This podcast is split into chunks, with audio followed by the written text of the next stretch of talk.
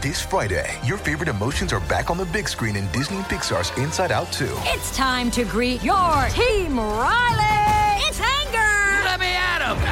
Fear. Safety checklist is complete. Disgust. Ew, ew. Sadness is in the house. Oh no. Hello, I'm anxiety. I'm one of Riley's new emotions. Disney and Pixar's Inside Out 2. There's a part two. We're going! Rated PG. Parental guidance suggested. Only in theaters Friday. Get tickets now. We took it all. We brought them to our land. An endless night, ember hot and icy cold. The rage of the earth. We made this curse. Carved it in the blood on our backs. We did not see. We could not, but she did. And in the end, What will I become? Senua's Saga. Hellblade 2. Play it now with Game Pass. Hi, let's consider bathroom tissue, if you will. Come on, it'll be fun. There's all kinds embossed, three ply, six ply, scented, you name it. But whatever it is to the touch or sniff, it looks the same to the eye white. So, how come toilet paper has lost its color so dramatically? Has it gone pale due to the disturbing things it has silently witnessed over the years? Well, let me roll out some explanation. The first colored TP appeared in the 1950s, when decorating your bathroom in a single style was a thing. If you imagine a pastel blue toilet, sink, and bathtub, you're guessing right, only there were innumerable other options, from pink to yellow and even black. Black? Floor tiles and walls were, of course, to match, and so were the typical bathroom utensils. And having a white toilet paper roll hanging there was a real monstrosity. So, toilet paper producers got the idea and caught up, dyeing their products in all possible colors so that people could complete the image of their bathrooms. It was a real explosion of colorful TP ideas, and it didn't stop at simply painting it this way or that. By the end of the decade, manufacturers invented see through packaging. we took it all. We brought them to our land. An endless night, ember hot and icy cold. The rage of the earth. We made this curse. Carved it in the blood on our backs. We did not see. We could not, but she did. And in the end, What will I become? Senua's Saga. Hellblade 2. Play it now with Game Pass. which wasn't a bad idea. You know how what you see in the ad or on the package often is very different from the actual contents, right? The colors were also added in different ways.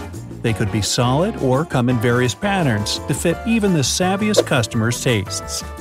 The popularity of colored toilet paper reached its peak by the 1970s, but sometime around the 1980s, personal hygiene shelves became gradually whiter, and by 2004, all colors disappeared completely, and there were several reasons for that. First, several studies show that the dye used in colored toilet paper can be potentially dangerous. And here's the rub. Dyes weren't as strictly regulated 50 to 70 years ago, so manufacturers could basically add whatever coloring they wanted. Also, no medical implications were thought of at the time, and dyeing was considered safe by default. But, as time went, more and more evidence of different threats to public health appeared, and toilet paper producers decided it was better to be safe than sorry and flushed the colors. Second reason for the total whitewashing was that demand was falling while the cost of production remained the same. People stopped going crazy about pink and violet bathrooms, opting for more practical and a clean white look. So, naturally, there was no more need to buy colorful toilet paper either. For manufacturers, on the other hand, it meant they could cut costs because bleaching the paper is easier and cheaper than buying dyes and adding them to the product. And thirdly, environmental research also showed that dyed toilet paper isn't a good thing. Initially, paper was made from whole wood pulp, but if you can imagine the scale at which it is produced, you won't be surprised that conservationists protested this practice. Soon, manufacturers switched to making TP from recycled paper, It is pressed into a pulp and then undergoes some processes to end up in your bathroom, just hanging there, waiting for an opportunity to be of service. Although it's better for the environment, the problem with this recyclable method is that the resulting product received this unpleasant gray or brownish tint. When manufacturers tried to give it to customers without any color adjustments, their sales plopped. No one wanted to buy toilet paper that looked as if it had been used before, which, to a certain extent, it had. So the choice was to either bleach it like there's no tomorrow, or dye it in a different hue. Again, bleaching was cheaper, but the colored bathroom craze had yet to subside, so manufacturers did both. In the end, though, it turned out that dyed paper is slower to decompose in nature and more difficult to dissolve in water. Basically, every time you flush down some amount of dyed TP, you face the risk of clogging the plumbing and all that follows. You can now find colored or patterned toilet paper only in limited editions. But if you're not in the US, you're now probably thinking I'm talking nonsense. For example, if you come to France, you'll see the personal hygiene shelves stacked mostly with pink toilet paper, not white, for your delicate derriere. You can find an occasional white pack, of course, but it looks like it's lost, all alone in the pink ocean. If you're waiting for an explanation, I'm sorry, I don't have one. It seems to be some sort of traditional thing, though why a country would choose its national toilet paper color is beyond me. Perhaps it's all for posterior, I mean posterity. Do you have any idea? Don't be shy and share in the comments. Other countries have also not wiped out colored TP altogether. In Germany, you would find different patterns, and many Eastern European nations also experiment with colors. There's a simple reason behind that. Dyes have become much safer for both public health and the environment. You know those E things they add to food to make it tastier and conserve longer? Well, food colorants are also there, and they're considered safe for your health. Paper dye manufacturers took the idea from there and produced brand new types of dye that both nicely dissolve in water and won't even produce much skin irritation or any harm if eaten. Oh golly, coming soon to social media, the toilet paper eating challenge. Turning the other cheek now, there are countries and traditions, though, that don't want to have anything to do with toilet paper at all, considering it dirty.